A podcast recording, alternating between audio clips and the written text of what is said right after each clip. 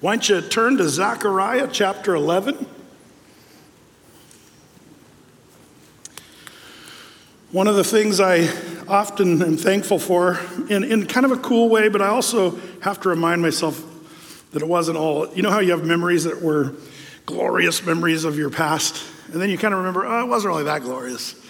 Um, this is one of those. I have fond memories of growing up on our little farm as a kid. And I talk about it, you know, from time to time. And my wife, she's like, oh, Brett, man, we need to get some farm animals like when you were a kid, you know? And, like, uh, and, I, and then I think about it, I'm like, wait a minute, that was a lot of work. Uh, I'm not sure I have the energy to do what my parents did. We, we had a little, little, you know, piece of uh, farmland out in the middle of nowhere in Applegate, Oregon. It wasn't large, but it was big enough to where we had horses, cattle, sheep, chickens, goats, uh, geese, rabbits, uh, quail, bees, um, even worms. we, if you're old enough, you remember when the worm farm was really popular. You guys remember the worm farm? Uh, we actually uh, started one of those, at least I did, uh, and it was great for fishing, but also good for the garden, you know, kind of thing.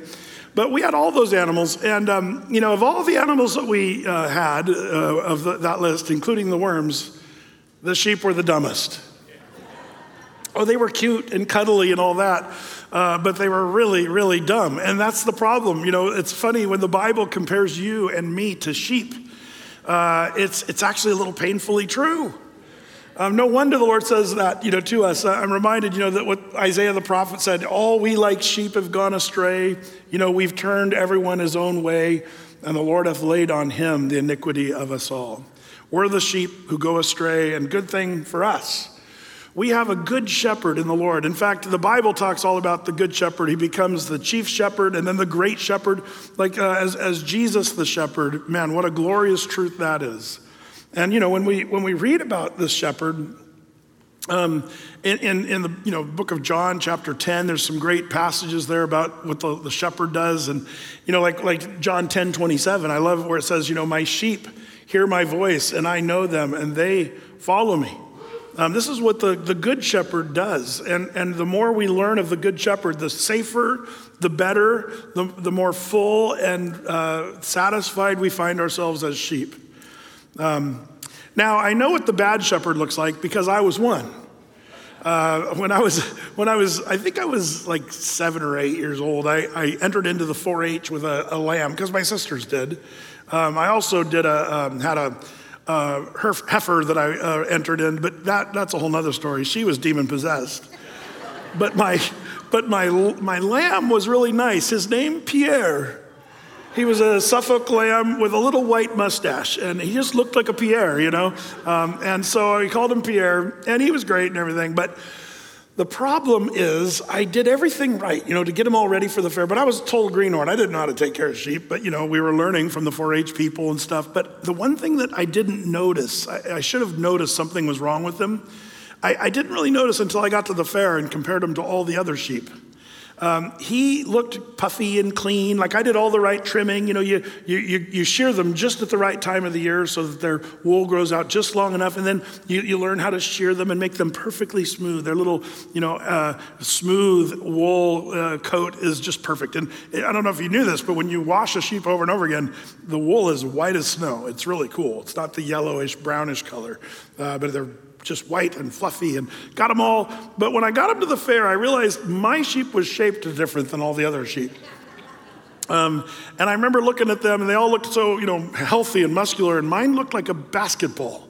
Um, he was very round, and it wasn't the way I trimmed his wool. Uh, it was he was round, uh, and had a big round belly. And, um, and so, you know, you, you weigh in and you do all this stuff and you have to make, you know, get in there. And, and I remember the judges said, son, you can't show this, this sheep. I'm like, why? Uh, I, I, he's already, look at him. Pierre's a wonderful lamb, you know. And he says, you, they, they, sadly said, son, your, your lamb, it, it made weight, but it didn't make grade. Uh, and the reason he didn't make grade is that, son, your, your sheep has worms. That's what that's the problem. I didn't realize. Uh, so I was disqualified from showing in the normal bracket. I had to show Pierre in the loser bracket, uh, where all of us losers went around showing our sheep that were dying of worms and stuff like that. Now, uh, thank the Lord for Les Schwab tires because my dad knew the, the manager at Les Schwab there in Medford, and, and, uh, and that guy, I think his name was Sam back in the old days. Sam was a great guy. And I think he had pity on me because, you know, you, then you sell your sheep uh, on the market. Uh, and, um, and, and, and, and uh, I remember out of pity, I think that the Les Schwab guy bid on my lamb and sold it, you know, and I made some money off of my uh, worm infested sheep um, because of Les Schwab, thank the Lord.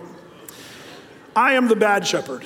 Uh, and uh, and I, I, felt horrible, you know, because I, I, didn't know that he had worms, you know. But but anyway, that's that's there's a there's a good shepherd and there's a bad shepherd, and as it turns out, Zechariah chapter 11, it's about the bad shepherd, and it's it's very much about how the people of Israel are like sheep who've gone astray, turned everyone to his own way.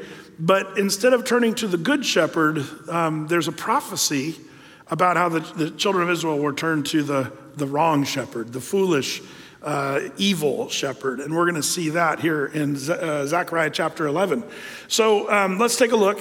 Um, don't, don't forget that here the Lord calls out to Israel all throughout the Bible about being the good shepherd. The Lord is my shepherd, Psalm 23 declares. Don't forget that. Um, but meanwhile, the people are going to look to the wrong shepherd. I think we're doing that today. And we'll see some correlations here in Zechariah chapter 11 uh, to that kind of behavior. Let's take a look. Zechariah 11, verse 1. It says, um, Open thy doors, O Lebanon, that the fire may devour thy cedars. Howl, fir tree, for the cedar is fallen, because the mighty are spoiled. Howl, O ye oaks of Bashan for the forest of the vintage is come down. Now, pause here just for a second. This is an interesting introduction. And one of the things you might find sometimes when you're reading the, the Bible is sometimes just like, man, the way things are worded. And, and it's not just the King James. Some of you even get into it with your fancy newer translations, the ESV and the NIV and some others. And, and they're great, but even, even with that, you're like, what in the world is being said? One of the things that's fun about the Bible is, um, you know, you have to look at it multi layered. It does help sometimes to go back to the original language of the Bible. But um, some of you are like, well, Brett, we're not Greek or Hebrew scholars, or, nor do we know Aramaic. So uh, good luck with that. Good news, you, you know, we're spoiled today because we have so many cool bits of software and stuff that helps us with Greek and Hebrew and all the language stuff. If you have Logos Bible software, you're golden. I mean, it's expensive and stuff, but it's amazing. The language studies and the dictionaries and interlinears and all the stuff that we have, we're totally spoiled now to uh, be able to look into the Greek and the Hebrew and, and stuff like that. But there are times like here in Zechariah 11 that it's kind of rewarding because we miss something that's uh, uh, sort of a lit, uh, literary technique that uh, Zechariah is using here in chapter 11. He's using Hebrew rhyme and automatopoeia. Do you guys remember what automatopoeia is?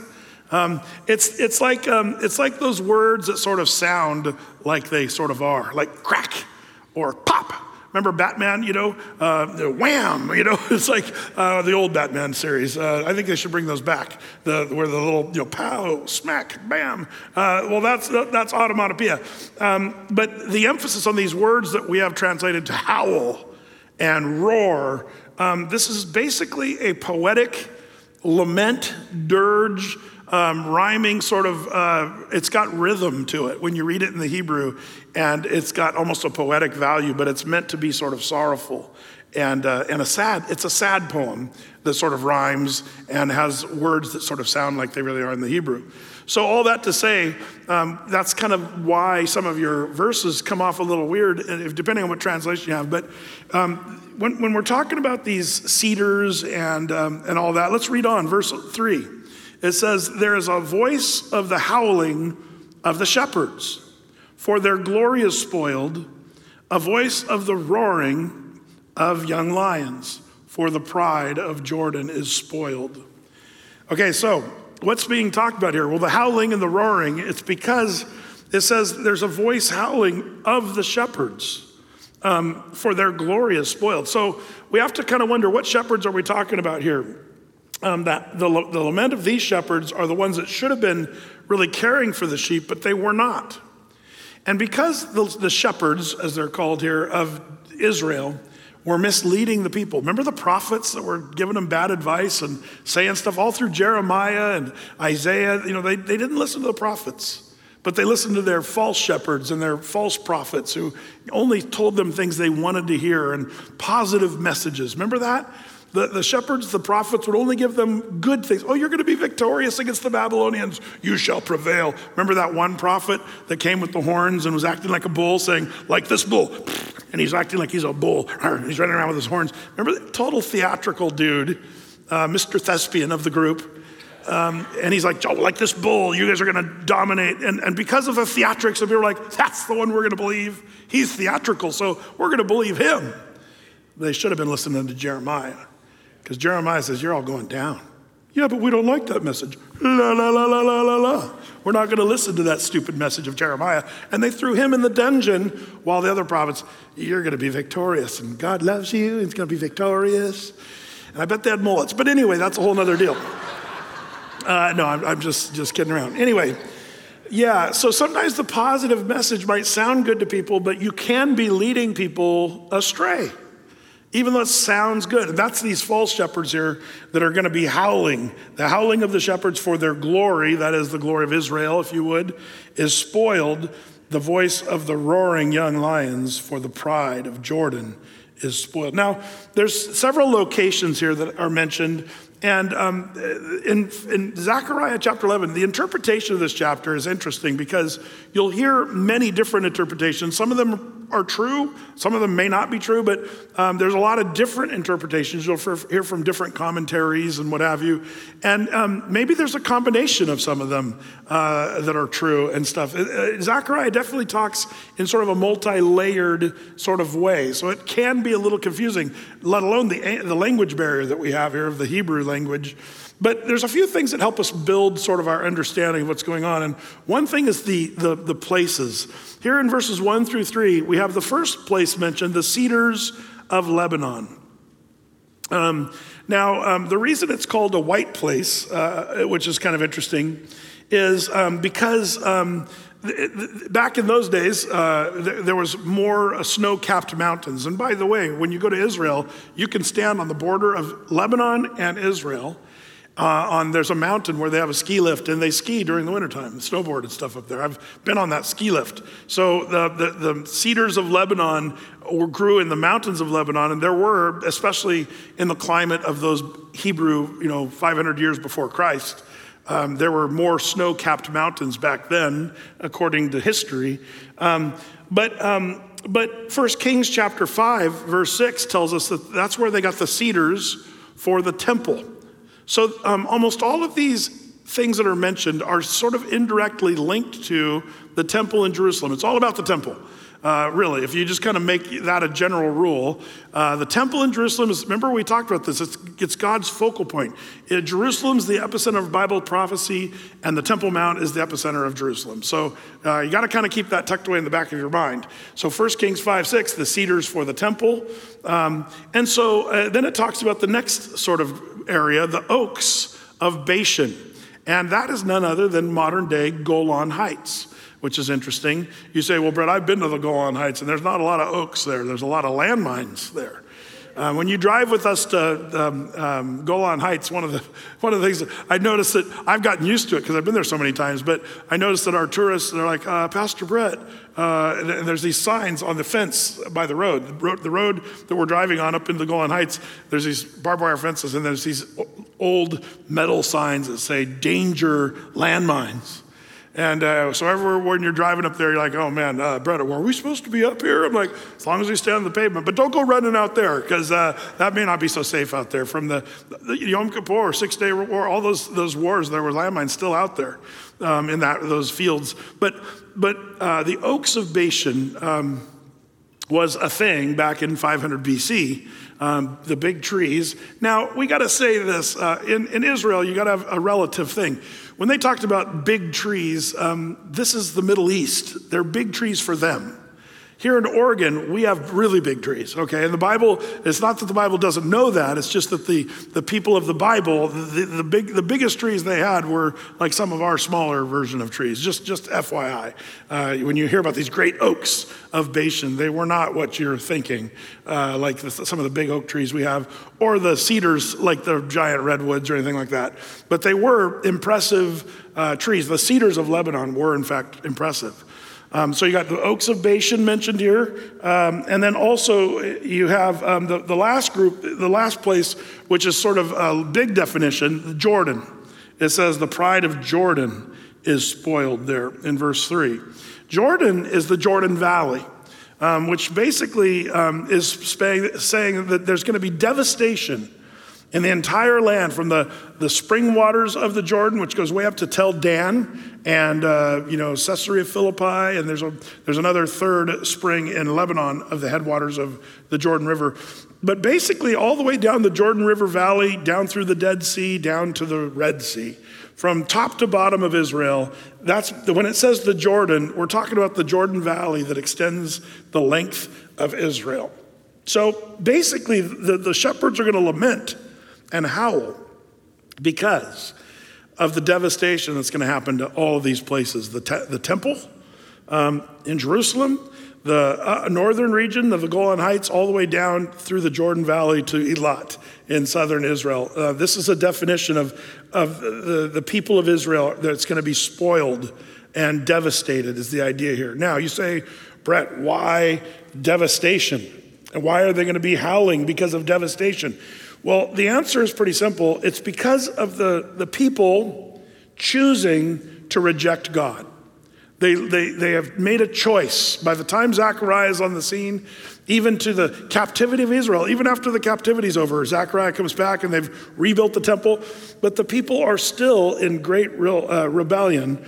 And so Zechariah is saying there's going to be a howling because of their rejecting of the Lord. Now, by the way, um, some commentators talk about this, the howling. These are areas where um, uh, not only was the cedars of Lebanon one of the places, but the oaks of Bashan and the Jordan Valley is where all the supplies would come for the building of the temple. So there are some commentators that say all three of these places that I've just listed are the source of the temple building. And so they, they may uh, just say, well, this is talking about the Temple Mount specifically, which you could make that argument if you want to. But, um, but most scholars say, no, all of Israel was going to be devastated. And that's really what happened. So when we have the uh, value of hindsight, looking back and saying, wow, the Lord did devastate and really destroy, um, you know, all of Israel from the north to the south. Um, now, these people were rejecting the Lord, um, doing their own thing, walking in their own ways, doing that which was right in their own sight. And you know what makes me nervous about this is um, these are the same things that are happening globally today, um, not just in Israel, but globally. The same, the same kind of rejection of the Lord and the same kind of rebellion that these people were doing in those days. Even the worshiping of idols. Now you say, bro, we don't worship idols. We do. They're just, we don't worship little gold statues, but it's the same sort of idolatry. Um, and we've taken it to a whole new level. You know, when they, when they worshiped Ashtaroth, they were just worshiping sexuality in general. Today, in June, as it's Pride Month, um, you know, we're, we're celebrating our pride as it, as it relates to homosexuality, LGBTQ, plus, and all these other things. We're, we're rampantly celebrating our rebellion against the Lord. I hope you know that an old buddy of mine, I was kind of shocked when I saw it, but I thought, you know, it's kind of true. He, he, um, he was the last guy in the world I would have pictured celebrating Pride Month, you know? Uh, and so, but on his social media, he said, in celebration of Pride Month, and then he had these pictures of these certain rocks. And um, this guy's sort of a really smart scientist kind of guy, um, but he, he, uh, he was in, in the Dead Sea area and he collected some actual brimstone from the salty area of the Dead Sea region. And he said, In celebration of Pride Month, I'm showing some of the brimstone from the Sodom Valley of Sodom and Gomorrah. and I was like, Oh, well, that's one way to celebrate Pride Month. Um, and it's probably more uh, legit than we even want to know because the Lord does seem to acknowledge that as the end of a, of, of a given culture.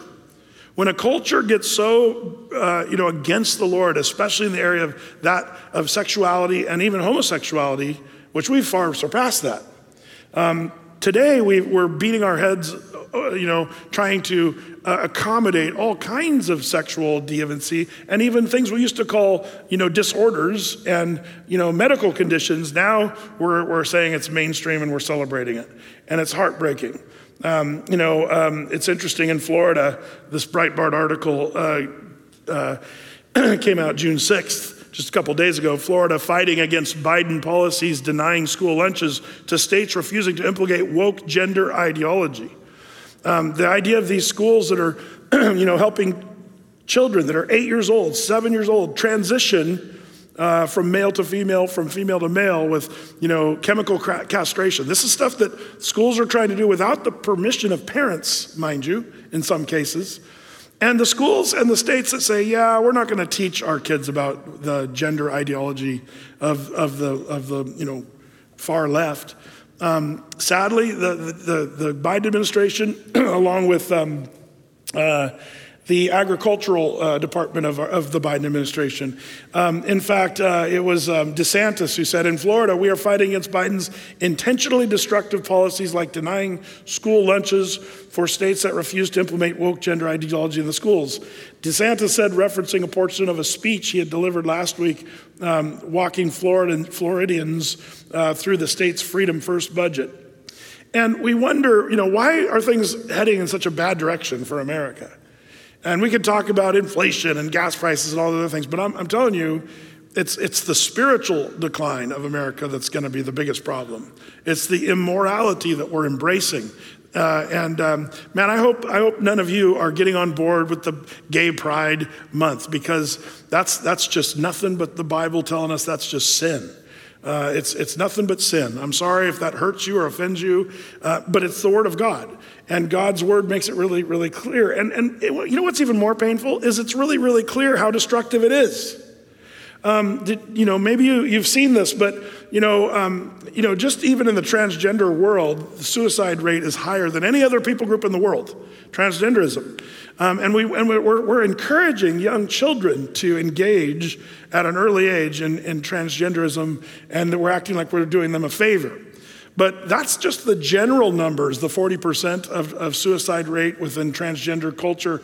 Um, these are some of the more shocking uh, numbers. Um, the uh, 86% of transgender youth uh, reporting suicidality that is deeply depressed and have comp- contemplated suicide within teen, uh, teenage youth uh, is 86%. Um, that, that, should, that should wake people up, but it doesn't. Transgender youth reporting previous suicide attempts, 56%. Um, and it's really shocking as you look into the, you know, and you can get this information, by the way, off the CDC, which is not necessarily a Christian organization. Um, but they, they admit if, you, if, if they're still there. Seems like every time I say something about CDC, then they remove it from their website uh, and stuff like that. But last time I looked, you can find all these numbers on the CDC about transgenderism and how dangerous it is for our children. And yet, our woke schools, uh, a lot of them, are uh, really jumping on board. And, and we wonder why America seems to be slipping and why we're not doing well and why things seem to be spiraling. Well, it's only going to get worse uh, unless we repent of our sins. I believe that.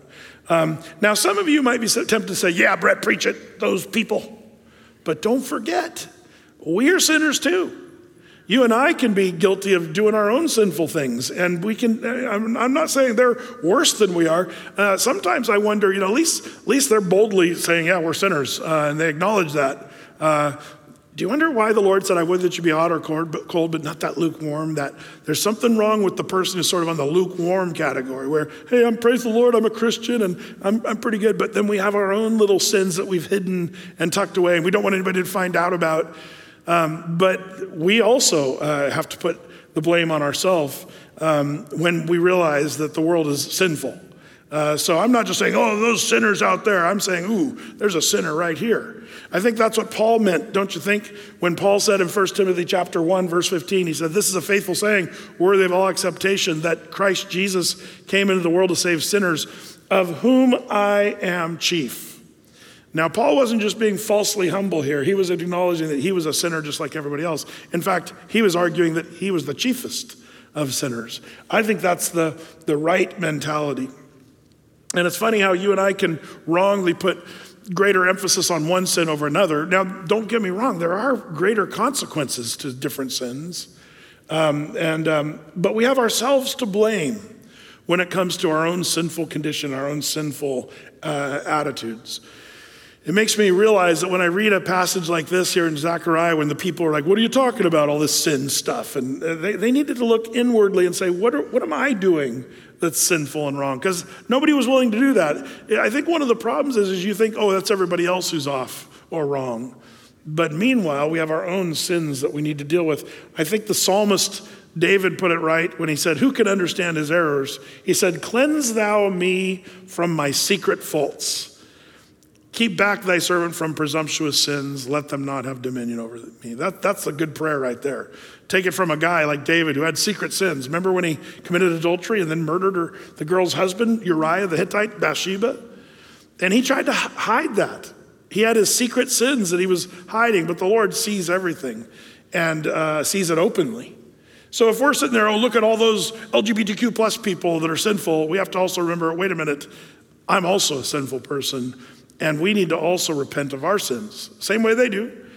But our world is not in a place of real repentance, we're in a place of real rebellion. And that's where Zechariah 11 starts to make me a little concerned. The howling of the leaders of Israel, the shepherds uh, that should have been caring for the flock, caring for the sheep, they're now howling and, and uh, mourning. And uh, it says, Howl for the cedars and roar for the young lions, for the pride of Jordan uh, is spoiled. Um, we have to have that same kind of re- um, repentance. But they, they weren't really repentant. That's the problem. These people, um, now we're going to see here in verse 4 uh, someone who's feeding the sheep. Is feeding the sheep a good thing? Depends on what you feed them.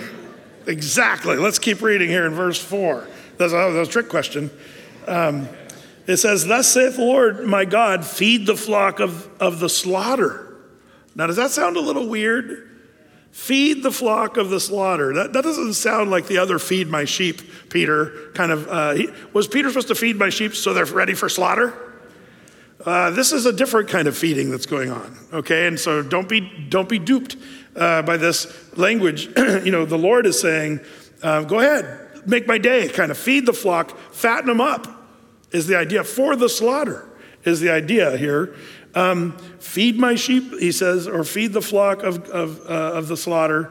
Verse 5 whose possessors slay them uh, and hold themselves not guilty. And they that sell them say, Blessed be the Lord, for I am rich and their own shepherds pity them not.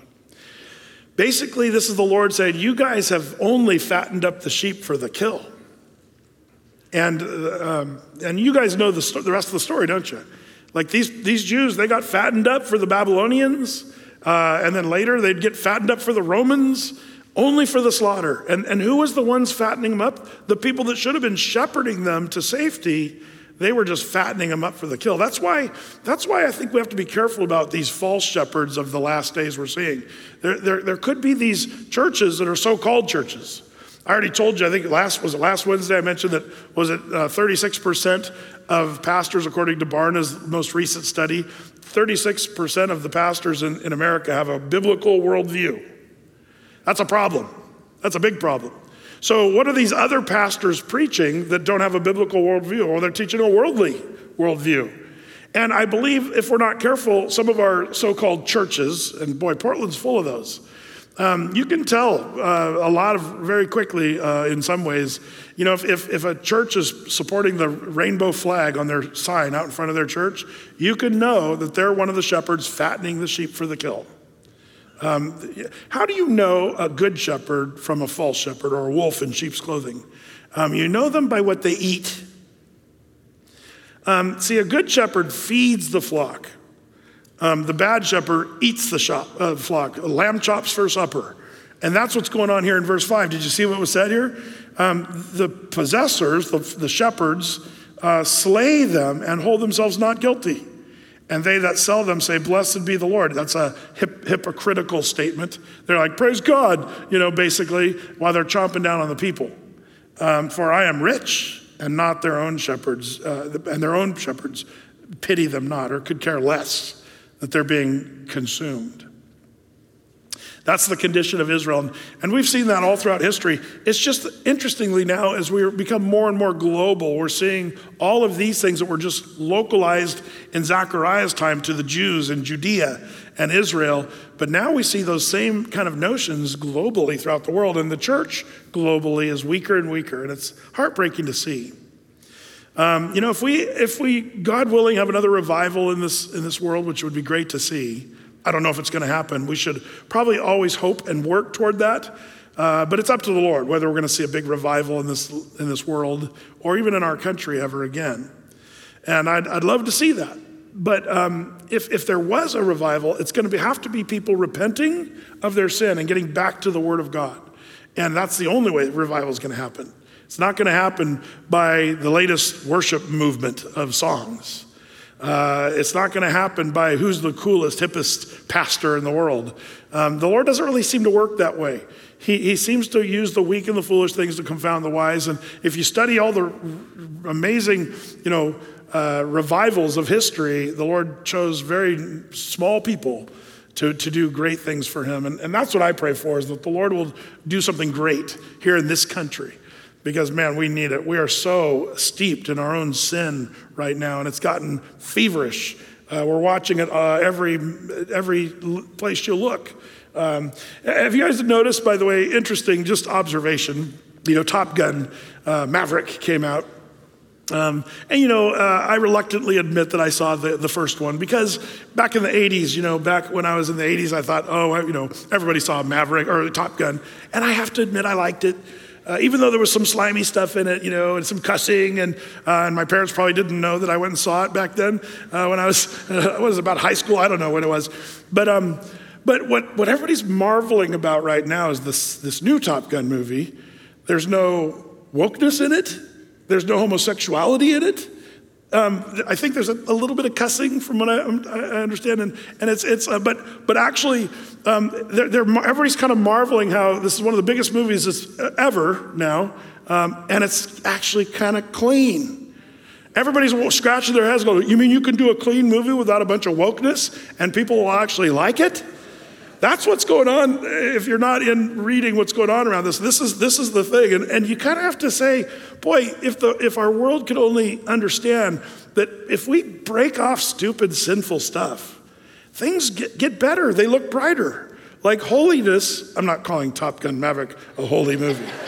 Don't get me wrong here.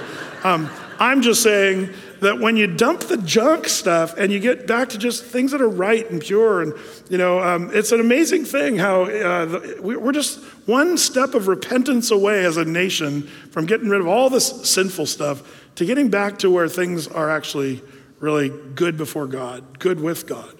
Um, all that to say, um, what you need to do is, is uh, understand the difference between the good shepherd and the false shepherd. The good shepherd feeds his flock, not fattening them up for the kill, but to, to satisfy their hungry souls. It sort of reminds me, I think, of the Psalm 23, of course, you know, where it says, The Lord is my shepherd, I shall not want. You know, you're satisfied. That's the idea, I shall not want. Um, and he makes me to lie down in green pastures. What, what, what, what, what makes a lamb lie down? Um, well, as an old shepherd, my sheep wouldn't lie down unless they were fed and felt safe.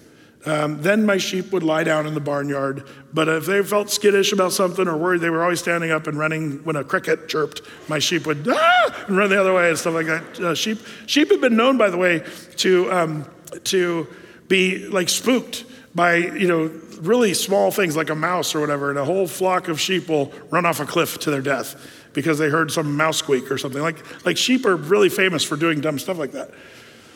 But he says, you know, he, the Lord, the good shepherd, makes us to lie down uh, in green pastures. He leads me beside still waters and he restores my soul. He leads me in the paths of righteousness for his namesake.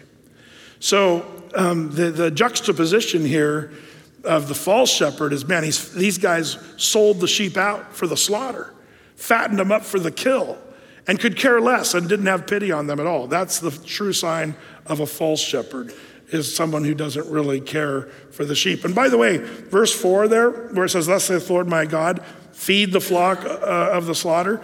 This is where some of your newer translations get it actually, in my opinion, better as far as translations go. The uh, NIV says, um, you know, the, the, what is the Lord my God says, the shepherd the flock marked for slaughter, or uh, the ESV become shepherd of the flock doomed to the slaughter. That's the idea. These sheep aren't going to be saved, they're being fattened for the kill. So, who are these shepherds or possessors, uh, as called there in verse 5? Whose possessors or shepherds, same group, they're, uh, they're basically haters of their own people, the Jews. Um, you could put in there, by the way, the possessors might be Babylonians and the Romans and all the other empires that came and went hating Jews. You could also put them in there. But most uh, commentaries argue that these are their own shepherds. They're false guides of their own false prophets that led them to their own destruction. And so that's exactly what happened. Um, you know, by the way, you know, like Luke chapter 21 reminds us that this is what happened. And they shall fall by the edge of the sword, they shall be led away captive to all nations, and Jerusalem shall be trodden down of the Gentiles until the times of the Gentiles be fulfilled. This was Jesus saying, This is what's coming. And it's again because they weren't following the Good Shepherd, even in Jesus' time. Um, by the way, that verse uh, 24 of Luke 21, there's the times of the Gentiles, and then there's the fullness of the Gentiles. Don't be confused on that. Jesus here talked about the times of the Gentiles, and that would be when Jerusalem would be lost in AD 70 until the Gentiles would not rule over Jerusalem anymore. Um, so the times of the Gentiles refer to that period. But the fullness of the Gentiles, where do we read about the fullness of the Gentiles? Anybody? uh, Romans chapter 11, verse 24 and 25, talks about um, the fullness of the Gentiles. So that's going to be the rapture of the church. Then the rapture of the church happens, then the Lord's going to intervene in Jerusalem again and uh, end the, the, the, the, times of the Gentiles. So, just, just some clarification on some prophecy terms. Times of the Gentiles is from AD 70 all the way through the present age to the rapture of the church. The fullness of the Gentile is, is when the full length of that time is over. That's the rapture of the church, as talked about in uh, Romans 11. Well, anyway, all that to say, uh, the Jews will be under control of Gentiles. And by the way, that's why the Temple Mount has remained. Remember the guy with the patch that I showed you the picture of a few weeks ago, Moshe Dayan? And I, we raised the question why did he give the Temple Mount back? And there's no reason he did it other than stupidity, some people say. But Moshe Dayan wasn't a stupid guy. So why did he do it? To fulfill Bible prophecy. Because the Bible said the Gentiles would be trotting down the Temple Mount until, so, you know, the Jews are not going to possess the Temple Mount until the fullness of the Gentiles is over. Just doing the math of what's going to happen in the world. Well, so um, those people that, uh, verse 5 says that those that sell the Jews out, they're going to say, Blessed be the Lord. They're going to act like they're giving glory to God for their own gain at the expense of the Jewish people. Um, and, um, you know, we see that today political leaders, religious leaders selling out the flock. Uh, discord, disunity uh, would lead to um, uh, the Jews falling and not following the Lord. Well, that takes us to verse 6. He says, For I will no more pity the inhabitants of the land, saith the Lord. But lo, I will deliver the men, every one, into his neighbor's hand and into the hand of his king. And they shall smite the land, and out of their hand will I not deliver them. Interesting. Um, not a place you want to get to uh, with the Lord, in your relationship with the Lord. But the Lord kind of says, I will no more pity the inhabitants of the land. And, and this is a theme we read out throughout the Bible where God's, there's a point where God just kind of says, I'm done, time's up. And there's language that maybe some of you remember, familiar with. You know, the Lord says, I will give them over. Uh, my spirit will not always strive. Remember um, Genesis, excuse me, uh, Genesis 6 3. My spirit will not always strive with man. Man, you don't want to reach that point where God says, Yeah, I'm going to withdraw my spirit from you.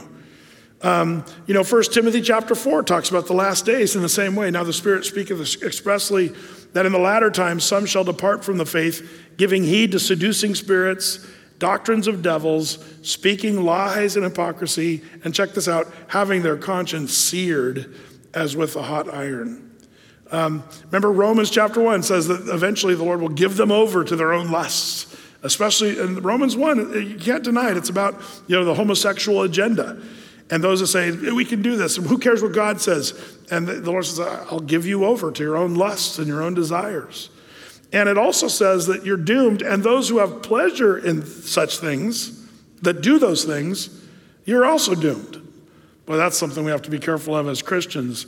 Having this seared conscience, no more feeling, desensitized to what the Lord says, this is wrong and this is sinful. Again, I, I turn to David, the psalmist, to, to remedy this because David, like us, we, had, we have that sinful tendency. So, what do you do? David made this prayer uh, like he did before. He said, Create in me a clean heart, O God, and renew a right spirit within me. Cast me not away from thy presence, and take not thy Holy Spirit from me. Restore unto me the joy of thy salvation, and uphold with me thy free spirit. This is what David the psalmist would say in sort of that checkpoint to say, Lord, will you, will you create in me a clean heart? Because, man, we live in this dirty world and your heart gets dirtied, and we need to make this prayer, I think, often. It's a good prayer from David. So, all that to say, this is what this is all talking about is the Jews just becoming seared in their conscience. They'd given themselves over to sin, and the Lord says, because of that, you're gonna, you're gonna fall into the hand of another king. Um, you say into the hand of his king, like the Jew is calling them his king. What's this about? Well, it's kind of interesting, by the way. Um, you know, um, when the Lord would, some people might say this is brutal that the Lord will turn them over to another king. But you got to remember the Jews rejected the King of Kings. When Jesus, the Messiah, Jesus the King, showed up, they rejected him. Um, and they wanted their own king, uh, just like in the day when they said, We want our own king, and God gave them Saul. Later on, in the times of Christ, they said, they said, We will not have this man rule over us. Remember John 19, verses 15 through 16. But they cried out, Away with him, away with him. Crucify him, Pilate saith unto them, Shall I crucify your king? The chief priests answered, We have no king but Caesar. Now, think about that last statement there the Jews. How hard do you have to be? How, how stubborn do you have to be to get to this place? Where the Jews are saying, here's their Messiah, Jesus, we will not have this man rule over us, but Caesar. We have no king but Caesar. Oh, Caesar was wacko, crazy, sinful, weirdo. And the Jews are under the oppressive iron fist of the Romans. But so stubborn are they, they'd rather be under the iron fist of the Romans than to have Jesus be their king. Then delivered he him, therefore, unto them to be crucified. And the Jews got what they demanded um, to be ruled over by Caesar instead of Jesus. And that would ultimately lead to their crushing in AD 70. This is all part of what Zechariah is prophesying. You know, verse 6 is, is really talking about that when it says, and into the hand of his king. And they shall smite the land out of their hand, and I will not deliver them. That's exactly what happened when the Romans wiped out the Jews in AD 70. Fulfilled prophecy right there. Sad, but true. Well, then, verse 7, we have two sticks. Two sticks, yep, check it out. It says, And I will feed the flock of slaughter, even you, O poor of the flock. And I took unto me two staves or sticks, and the one I called beauty, and the other I called bands, and I fed the flock. Now, this is an interesting thing. Um, this is sort of characteristic of some of the other prophets that you and I have read about, and like when we saw, you know, Ezekiel and some of the other prophets doing those more demonstrative kinds of actions. Isaiah walking around naked for a year, and people are like, uh, Isaiah, what are you doing? He says, Even as I am naked, so are you naked before the Lord. Thus saith the Lord. Like being a prophet in those days would have been a tough gig. But Zacharias, his little illustration is not too tough. He's, he's got two sticks. Now, now, um, most scholars believe the context of this is the shepherd of this, not only this chapter, but even the verse. He says in, uh, you know, he says in verse 7, I will feed the flock of the slaughter, even you, O poor of the flock. And I took me two sticks, one called beauty, one called bands. Remember in the psalm, you know, where, where the, um, you know, the psalmist declared, he said, Thy rod and thy staff they comfort me. Remember that in Psalm 23, the last part of the, or, you know, middle part of the Psalm 23, shepherd psalm? There's two sticks there. And they serve two very different purposes, FYI. Um, he's not just being rhetorically redundant. He, he's talking about two implements. The rod was a shorter implement, kind of like a club, and the staff was what you would picture as a shepherd having a longer pole. And some of them throughout history had the hook at the top, um, uh, you know, and that'd be the shepherd's staff. So the rod and the staff, two sticks. Um, and, um, and, you know, the, the, the tall stick would be used to keep the sheep out of danger, more of a protection, also for direction, for guiding the sheep. The rod, the club, well, that was to fend off predators, uh, club, you know, a, a, predator over the head. But it was also used, the, the rod was used for correction of the sheep. And, um, and we, uh, we've talked about that. You know, um, if you read Phillip I think it's, is it Phillip Keller's book, Shepherd Look at Psalm 23? Great book. We've got it in the bookstore over there.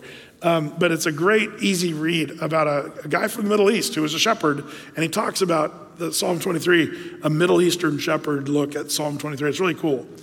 But he reminds that sometimes those shepherds would actually take a sheep. If it was prone to going wandering away, he would use his rod and break the legs of the sheep, the little lamb. And so, what he would do then is he would carefully bind the little legs of the lamb up and put a splint on it. And then he would put that sheep, that little lamb on his shoulders and carry him around for weeks and weeks. Um, and that little lamb was totally dependent on the shepherd for those weeks. And the little lamb would become more familiar with the shepherd's voice and would become accustomed to being with the shepherd. So that when finally the little legs started to mend, um, he would set the little lamb down and he would stay right at his side from that day forward.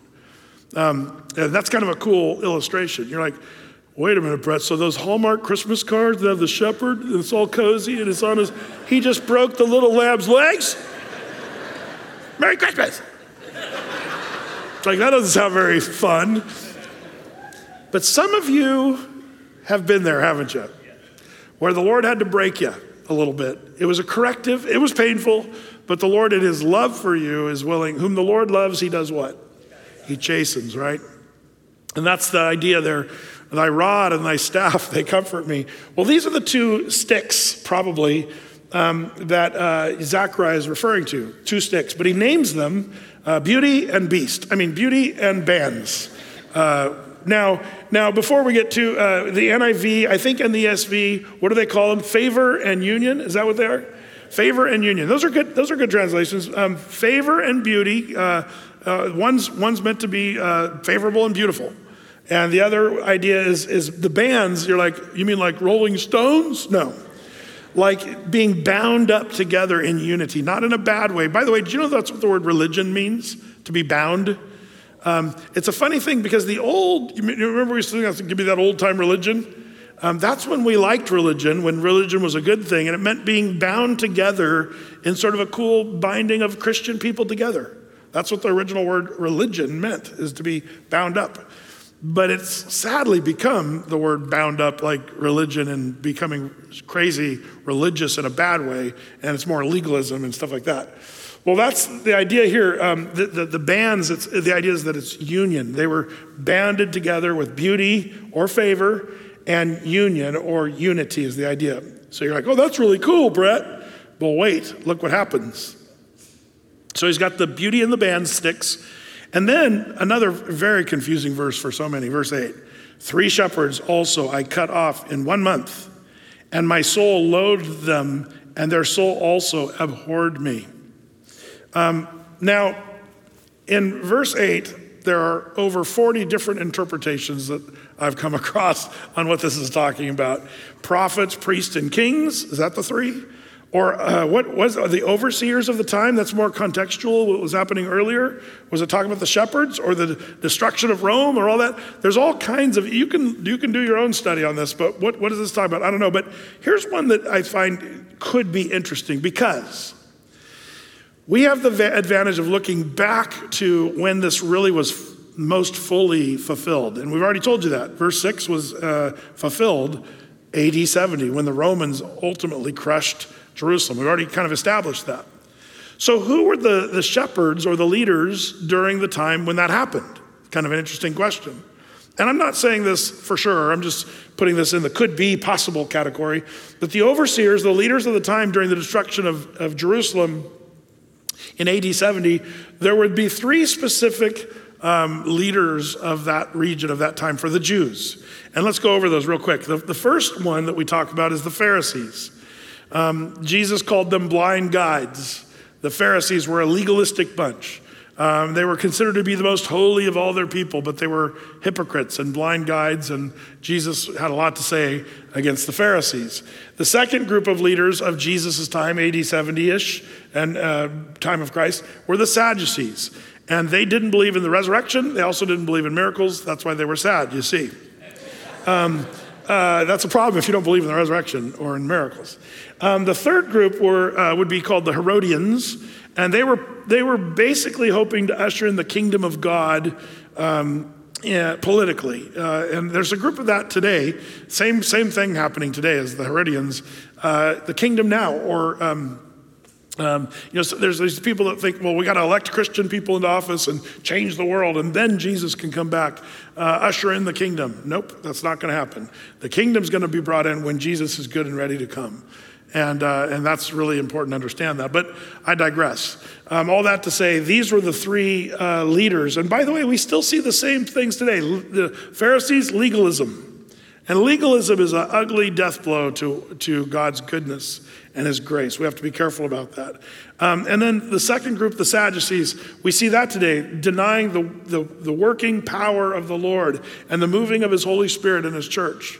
Um, a lot of the churches become impotent because they're dead. They're spiritually dead. There's no Spirit of God moving in churches.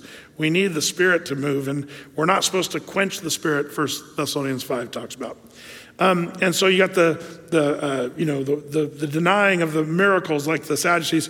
But then you also have the group, like I mentioned, the Herodians, who, uh, you know, want to bring in the kingdom uh, their own way. That's not the way it's going to happen. So um, that goes back to then verse 9. So again, verse, verse, verse, uh, verse 8 is hard for people to uh, translate or understand, but those are some possible things. Verse 9, then said I, I will not feed you that, uh, that that dieth, let it die.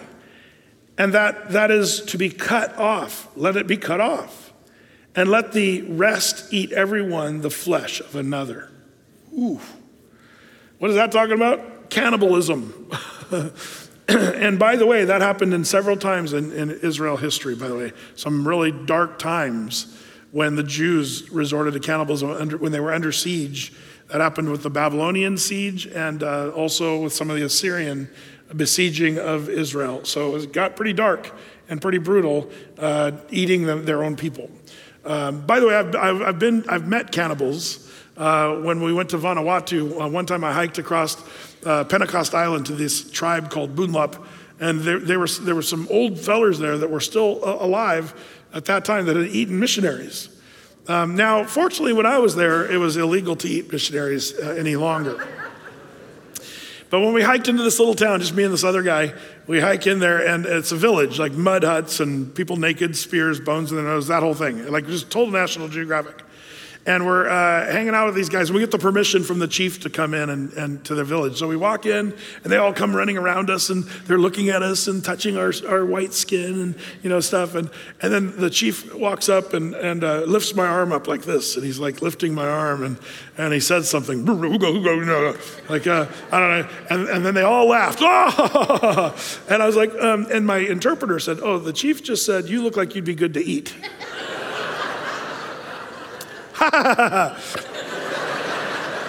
Everyone's a comic, comic, you know. It's like, uh, anyway, we didn't stay there long. Um, uh, there was a Christian village not far away, Ranwas, where we went and visited the people from Ranwas.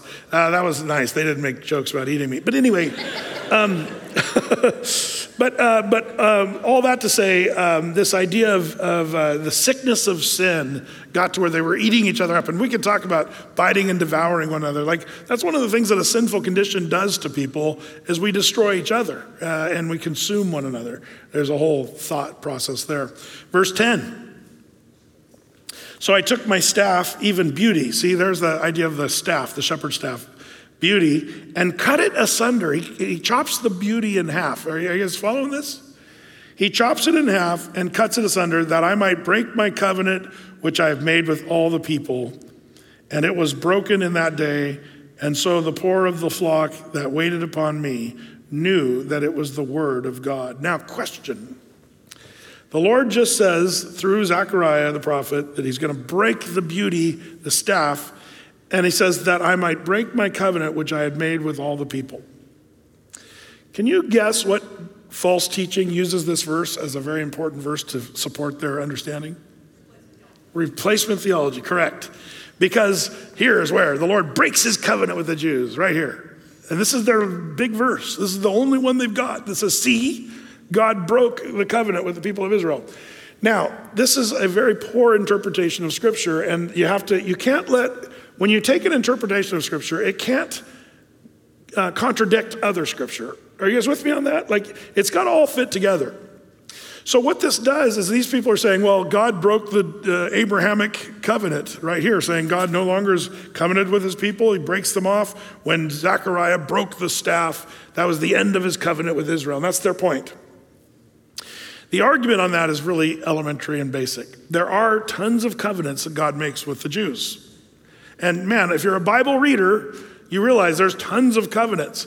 But there's some that are unconditional covenants, and then there's other ones that have conditions or uh, have requirements, or else the covenant is going to be broken with them.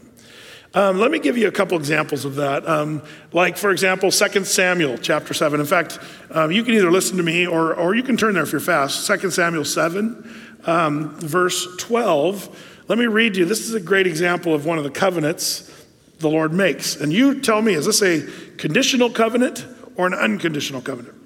It's uh, 2 Samuel 7, verse 12 through 17.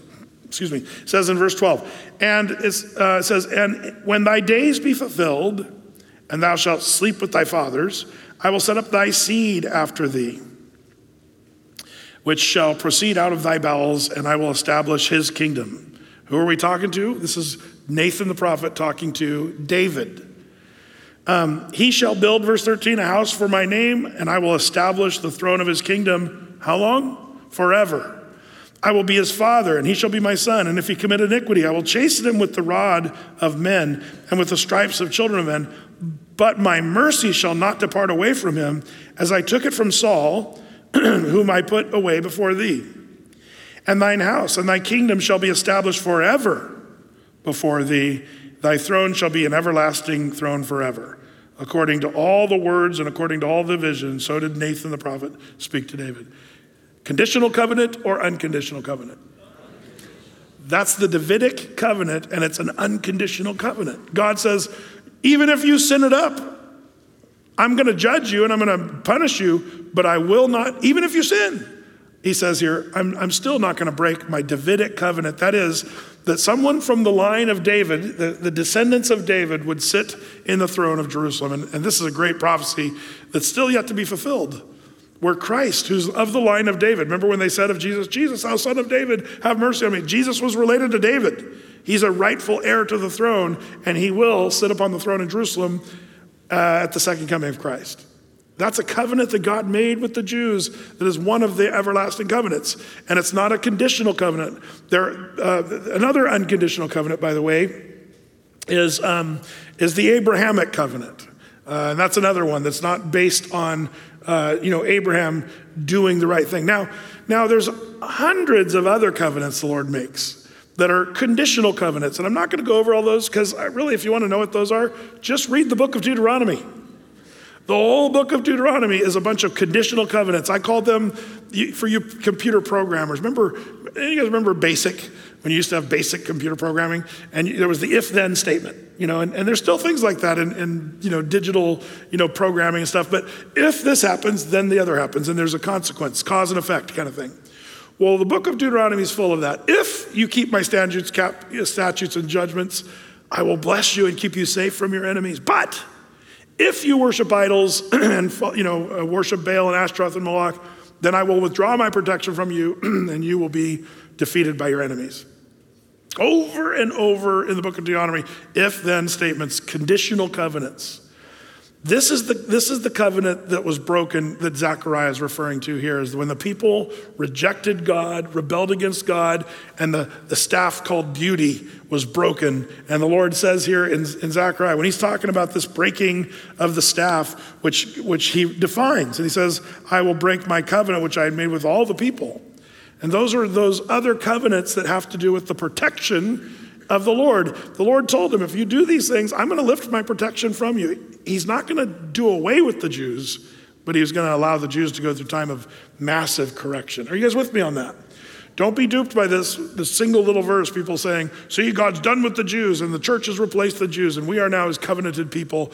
And we are saved, and we are covenanted by God, and we get to be the, what's the language of the New Testament? You and I get to be grafted into the vine of who? The Jews. That's what's happened. You and I have been grafted in. And, and the Catholic Church and the Presbyterians and a bunch of others, they're the ones who say, nope, the Jews have been cut off and they are no longer God's chosen people. What happens if you cut off the, the Jew tree and we've been grafted into that vine? Yeah, come on, let's do the math here, folks. That's not a good future for us. So you better be hoping that if God, if God bailed out on the Jews, he bailed out on you too. Um, God does not break his, his, command, his covenants um, the, unless it was a conditional covenant like this one. But anyway, well, I, I digress. Um, the Abrahamic covenant, by the way, you could, you could talk about that from, uh, um, you know, uh, oh, Genesis 15. In fact, let's take a quick peek of that. Genesis 15, verse 17 through 18. It came to pass that when the sun went down and it was dark, behold, a smoking furnace and a burning lamp that passed between those places. In the same day, the Lord made a covenant with Abram. Does anybody remember what this is called in Jewish tradition? Cutting covenant, right. And this is the way you sign a contract. And when God made his covenant with Abraham, he did this cutting covenant thing. And what's so cool about this, and the reason I posted this, these two verses, is who walked through. The, the tradition of cutting covenant was the two parties would join hands and walk between the animals that had been sliced in two. And you walk between them and say, if you break this covenant, you're going to be like this chopped in half cow. Little picture image. It'd be great if you're, you know, on Craigslist buying somebody's car and you get out a cow, chop it in half, and say, now, if you don't pay me for this car, you'll be like this chopped in half cow. That's the way they did it in those days. But in this particular case, the Lord caused Abraham to go into a sort of a sleep, and the Lord himself passed through the covenant. The point is, this cutting covenant of Genesis 15 through 17 through 18 is, is based on the Lord making a promise to, to Abraham, not Abraham keeping his promise. So, all that to say, those are the covenants that are unconditional covenants, and the Lord is st- going to stick with them. By the way, if, I always like to say this, and we'll end with this, this particular thing on this point. If God bails on the Jews and says, Yeah, I'm done with my covenants with you, and chops them off, what's keeping him from doing that with you? If you believe in replacement theology, what keeps you safe? Because you're just as bad as the Jews, maybe even worse. Why wouldn't God say, yeah, I'm kind of done with those Athey creakers too? Um, that's not the Lord we serve. We serve a God whose mercy endures for how long? Forever. Amen to that. Well, let's keep going here. Uh, where were we? Verse 12. No, verse 11. No, we already read verse 11, right? well, we'll just do it in case I didn't. Verse 11. Uh, so that, that staff, it was broken in that day. And so the poor of the flock that waited upon me, uh, uh, waited upon me knew that it was the word of the Lord. So um, this is just confirming of the breaking of that staff called Beauty. You say, well, what about bands, uh, the, other, the other stick? Well, verse 12. And I said unto them, If you think good, give me any, any price, and if not, forbear. So they weighed for my price 30 pieces of silver. Uh oh. This starts to get weird and familiar, right? But it gets even more crazy.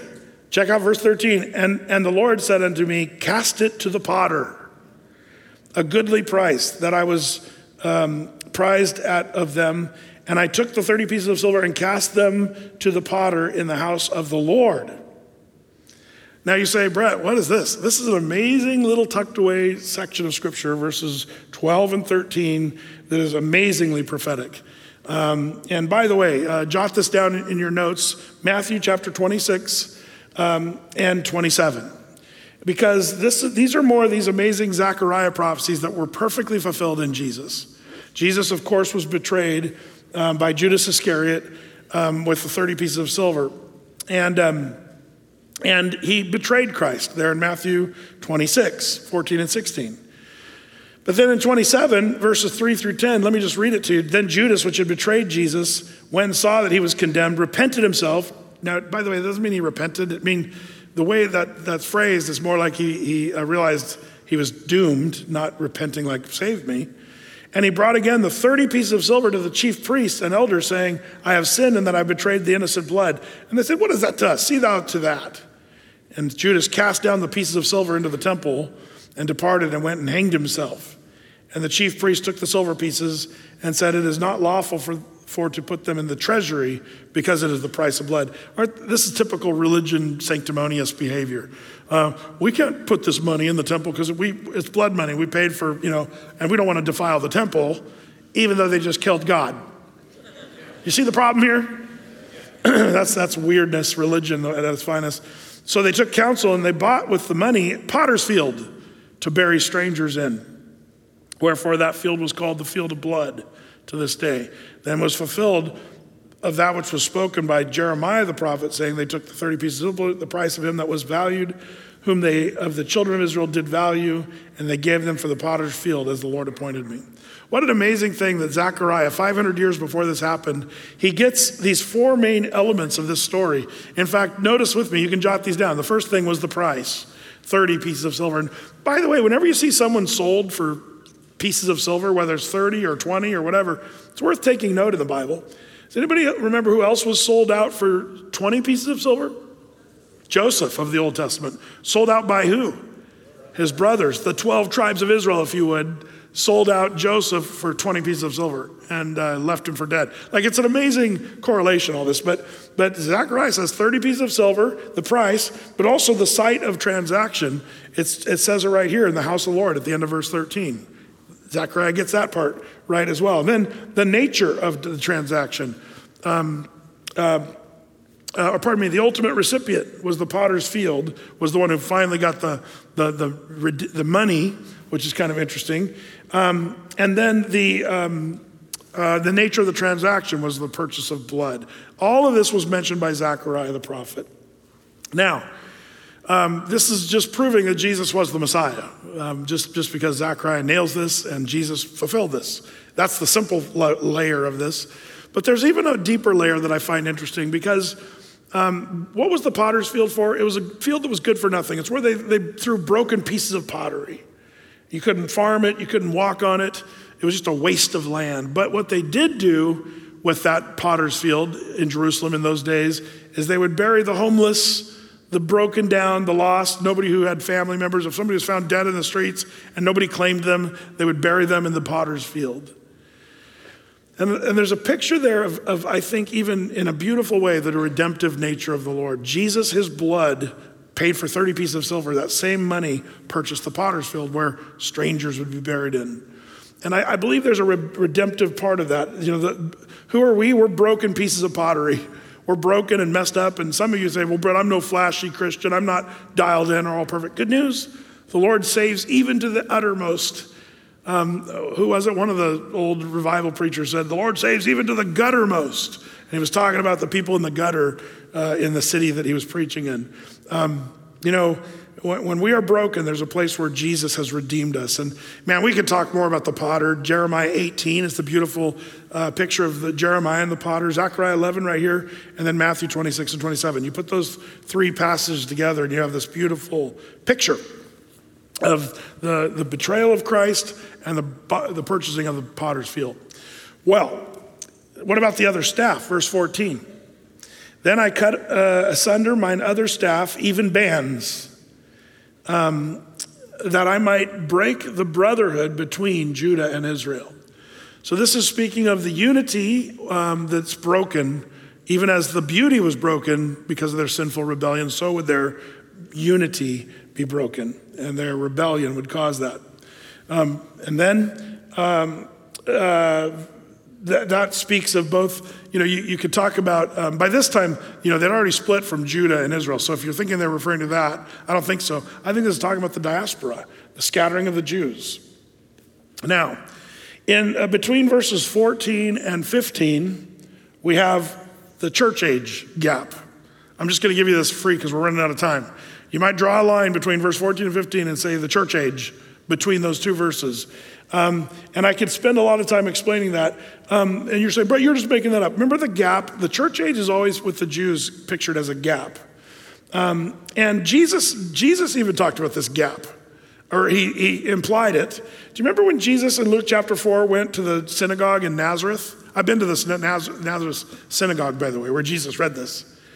And um, he, he opens up the scroll of Isaiah and he starts reading there in uh, Luke chapter 4, verse 20 and 21. And then he, after reading part of the Luke, the, the Isaiah passage, Isaiah 61 was what he was reading, but he didn't, didn't even finish one of the sentences, which was a total no no. Like a rabbi was not supposed to only read part of a section of a, let alone leave a sentence half filled. But let me, let me, let me show you the part that Jesus left out. So Jesus is reading this passage at the synagogue in Isaiah 61, 1 and 2. The Spirit of the Lord God is upon me because the Lord hath anointed me to preach good tidings unto the meek. He hath sent me to bind up the brokenhearted, to proclaim liberty to the captives, and the opening of the prison to them that are bound, to proclaim the acceptable year of our Lord. And see how there's a comma there after the word Lord? That's where Jesus rolled up the scroll and sat down. And all the people there, what did they do? Well, the Bible says in, in chapter 4, says, and he closed the book, and the eyes of them that were in the synagogue fastened on him. They were staring him down. And then he turned to them and he said, Today this is fulfilled in your ears.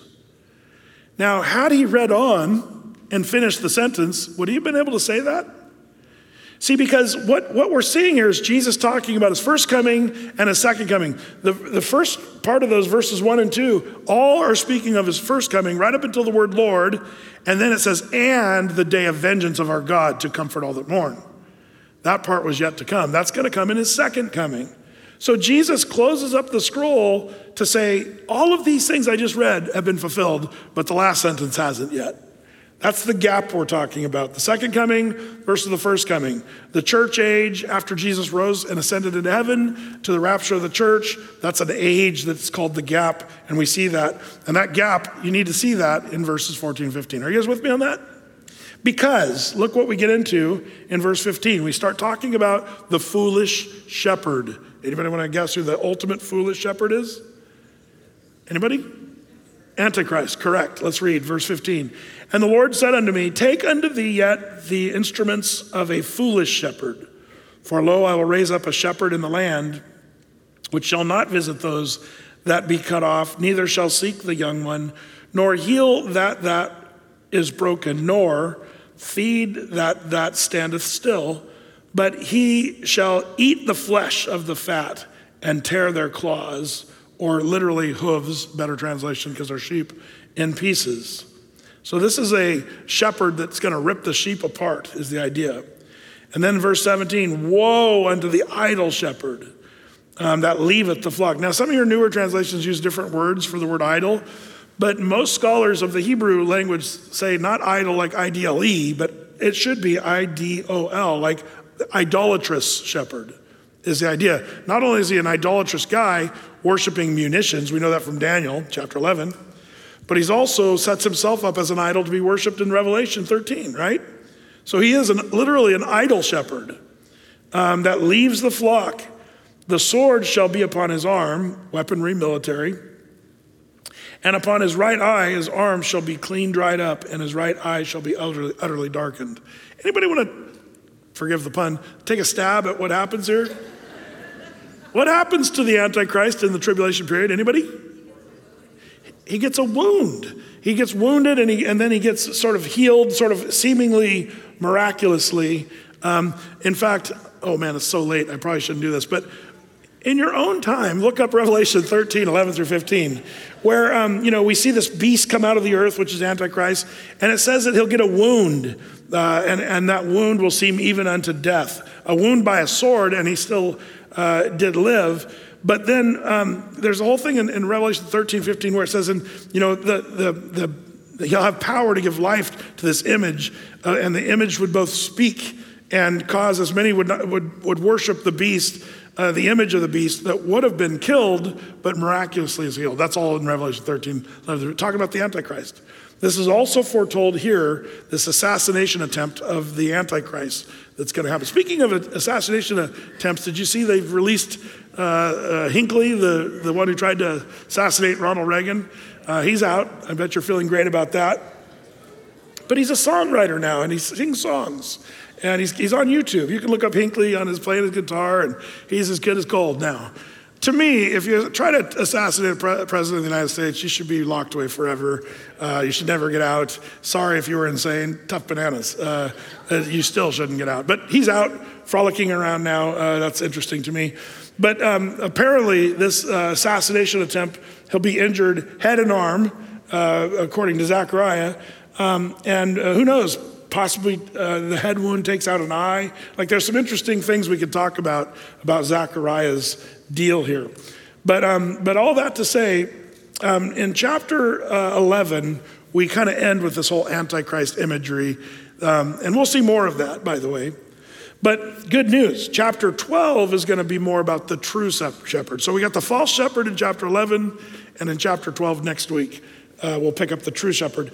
Um, I love how in chapter 12 we're going to come across, across the phrase, in that day, 17 times in chapter 12. We're going to come across the word Jerusalem 22 times in chapter 12. And the nations of the world are going to be talked about 13 times. And it's going to be about the end of the whole deal in chapter 12. So there you have it. Next week we'll cover that. Let's pray together. And Lord, how thankful we are um, that we have the blessed hope of your return for your church, the rapture of the church, where we get to be with you. We know that the stage is being set for this false shepherd who's going to come and dupe the world, Lord. Your word is clear on what's going to happen. But we get to be with you and uh, be with the true shepherd where no man can pluck us out of your hand. How thankful we are for that, Lord. I pray that the believers here studying this passage tonight, that we find ourselves just comforted knowing that you're the great shepherd that we can put our trust in. Lord, I pray for revival in this world. We, we're so far from you and we continue to spiral away from you. Lord, we, we do pray for revival, that people be broken before you and saved and repent of their sins. But unless that happens, Lord, we, we see that the days seem to be coming soon where you're going to intervene and the day of the Lord is at hand. We really believe that. But until then, help us to serve you, walk with you, and be bold in our faith, Lord, we pray in Jesus' name. Amen.